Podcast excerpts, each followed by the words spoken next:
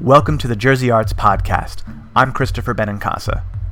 East Lynne Theater Company's production of the supernatural mystery Summerland, directed by Tom Byrne, is running now through July 20th at the First Presbyterian Church of Cape May, New Jersey. Written by Alaskan playwright Arlitia Jones, Summerland is a spooky work of historical fiction based on a real case that went before the Court of Special Sessions in New York City in 1869. The case involved William H. Mumler, a man who claimed to be able to photograph spirits and whose clients included First Lady of the United States, Mary Todd Lincoln. I recently spoke with the cast of Summerland and East Lynne Theater Company's artistic director, Gayle Stahlhuth. Okay, so let's just start with introductions. Could you all just go around the table? Hey there, I'm Elizabeth Ness. I play Catherine Mumler, Mr. Mumler's wife, and I am an actor as well as many other crazy things in this remarkable industry. I am uh, Kyle Walton. I play Mumler in Summerland, and uh, I am an actor and a drama teacher.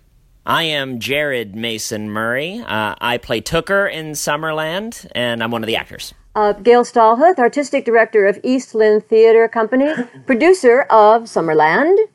So, the premise of Summerland requires some explaining. Gayle, could you give us the overview?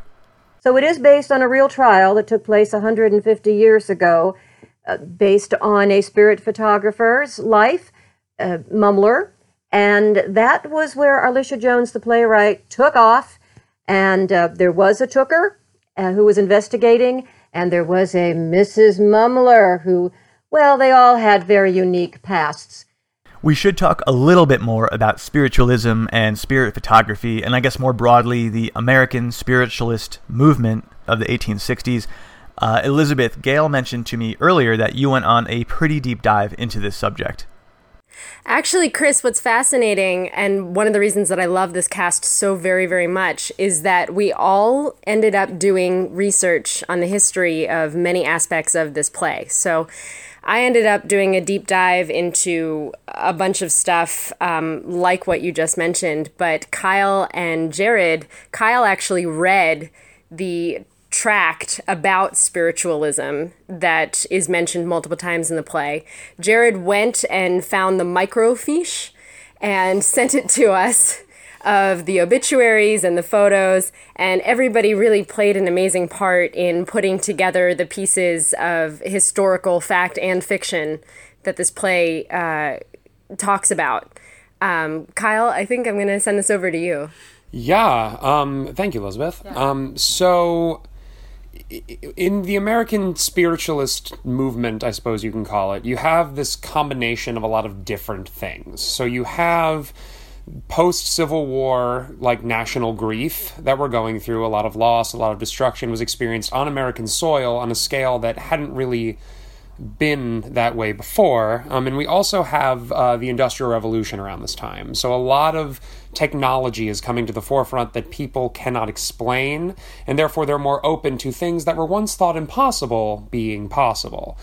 Um, so you have a lot of these things kind of converging in this movement called spiritualism, which kind of brings together science and religion and um, a yearning for things that are lost. Um, and it's kind of the perfect storm of all these things at this time in our history uh, that gave rise to this movement, which was a little bit on the fringes, but then also kind of mainstream, because in this play, uh, Mary Todd Lincoln is brought up quite a bit, and she was very into the spiritual stuff because she experienced quite a bit of loss um, in her life. She used to have seances at the White House to try to contact her dead child that passed away. And um, Mumler's most famous photo is of Mary Todd Lincoln with the ghost of Abraham Lincoln appearing in the, the background, uh, appearing to comfort her.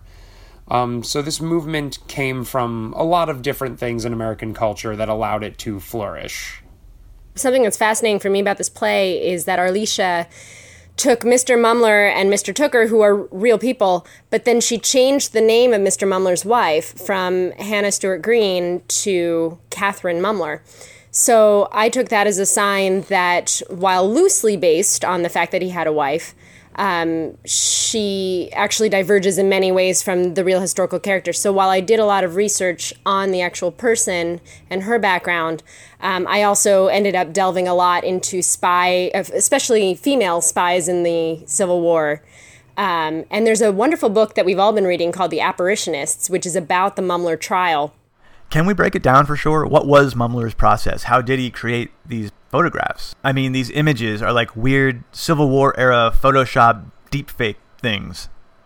So I feel that it would be a disservice to break that down, and because because no, it's because the playwright leaves that intentionally muddy, and even at his trial, historically, they were unable to prove beyond the shadow of a doubt that he was indeed perpetrating a fraud. Um, the short answer is we can't tell you that. yeah, yeah, that's the short answer. Yes. We could tell you, but then we'd have to kill you. That's right. Yeah. I mean, the, the apparitionist does go into detail to explain what probably happened and what Mumler probably did, and there are these stories in that book of people that appeared as ghosts in Mumler's images uh, coming back and saying, "Hey." Uh, the rumors of my death are highly exaggerated. Um, there were other photographers who would make double exposed images to prove that it could be done through technical means. So, what or where is Summerland? Oh, Summerland. It, you can go down this rabbit hole. Um, Summerland was an afterlife that spiritualists believed in. They did believe that it was a physical place that existed somewhere out in the cosmos he talks about part of it being by the rings of Saturn. This person that I'm talking about who talks about it is a guy named Reverend Andrew Jackson Davis, who is known as the Seer of Poughkeepsie who was the uh, progenitor of much of this Summerland talk. Um, Didn't it have some kind of root in indigenous peoples? Somewhat, but it also, the argument that he uses is very much based in Christianity, which is kind of fascinating. The mm. argument that he made is that if you have a body and that is physical, and there and there is the existence of a spiritual body, then that must also be physical, and it has its own agency. And then that is the argument that this physical being must physically be somewhere, and that place is Summerland. Um, and he goes into great detail about the hierarchies of this place and the social life of this place. But essentially, it is a somewhat more it's like a celestial paradise that you go to. There are birds of beautiful colors, and there there is a stream that runs through it. some kind of form of heaven. Uh, yeah, some kind of form of of heaven. Kyle, you play William H. Mumler. What's your take on the real Mumler, and how does that shape your performance? I mean, I find that historical research in a play is helpful to a certain point. It gives you context for who this historical character was, it gives you context for the time period, but at the end of the day, you need to apply what is written. Um, and whether I think the real Mumler was a fraud or not, um, that is not entirely helpful for me as the actor. I need to look at the text and look at the story that we're telling and draw my conclusions from that. Um, I believe that this version of Mumler believes very strongly in uh, what he says and what he does. And for his journey to make sense in the play, I believe that that's very important. And Jared, you also play a person or a character based on a real person, a New York City detective and Civil War veteran who is on a mission to prove that Mumler is a fraud. I think uh, my character, Joseph Tooker, is probably, I'm going to venture, the truest to his historical self from, from my experience.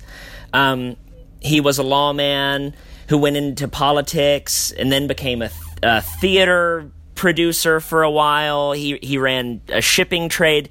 He worked in everything, and I think he was a very practical guy. So I imagine that for him, this was pretty straightforward, a fraud. Um, so I think it's the easiest for me to connect with what I probably believe personally to what I have found in my research that he would believe. You're all right in the middle of this run. What do you want people to know about Summerland? The overwhelming response that my friends have given me is that they're mesmerized during the play. The play just flies by for them because they're they're hanging on to our every word, trying to figure out what's going on, how it's happening, what's happening, what's going to happen.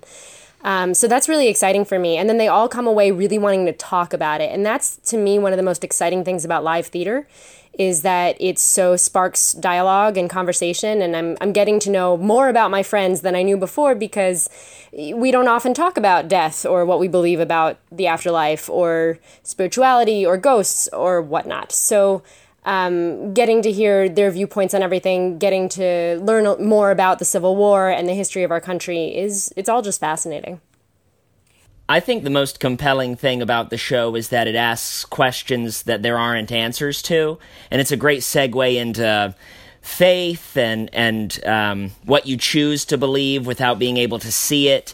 And I think it's a that's a thing that in this day and age, I think some people feel uncomfortable talking about, or we purposely put up walls about talking about it. And this gives a really nice little hey, do you believe that? What do you think? Well, I believe this, I believe that, and you know, no judgment, and just a great way to spark conversation that way.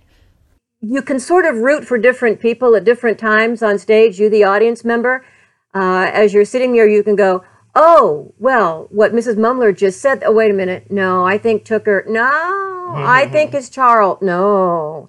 Uh, so you really don't. Just when you think you know who sort of the hero or heroine might be, it shifts gears on you. I would agree with that completely. And for me personally, as an actor, it's fascinating because uh, while the men have a certain storyline going with, with questions that they're grappling with, for myself, women in the Victorian era had so little power that trying to find ways to have power in such a powerless society, especially when you're surrounded by two men, it's just a fascinating thread for me to be following and storyline arc for me.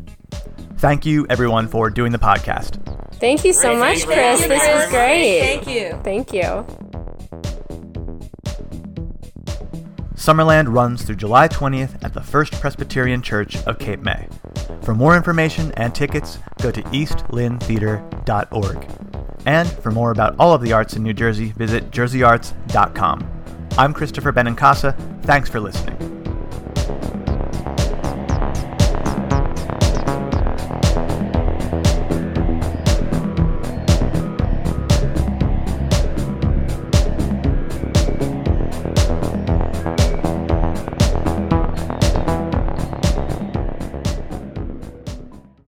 The Jersey Arts Podcast is made possible by the New Jersey State Council on the Arts, supporting excellence and engagement in the arts since 1966.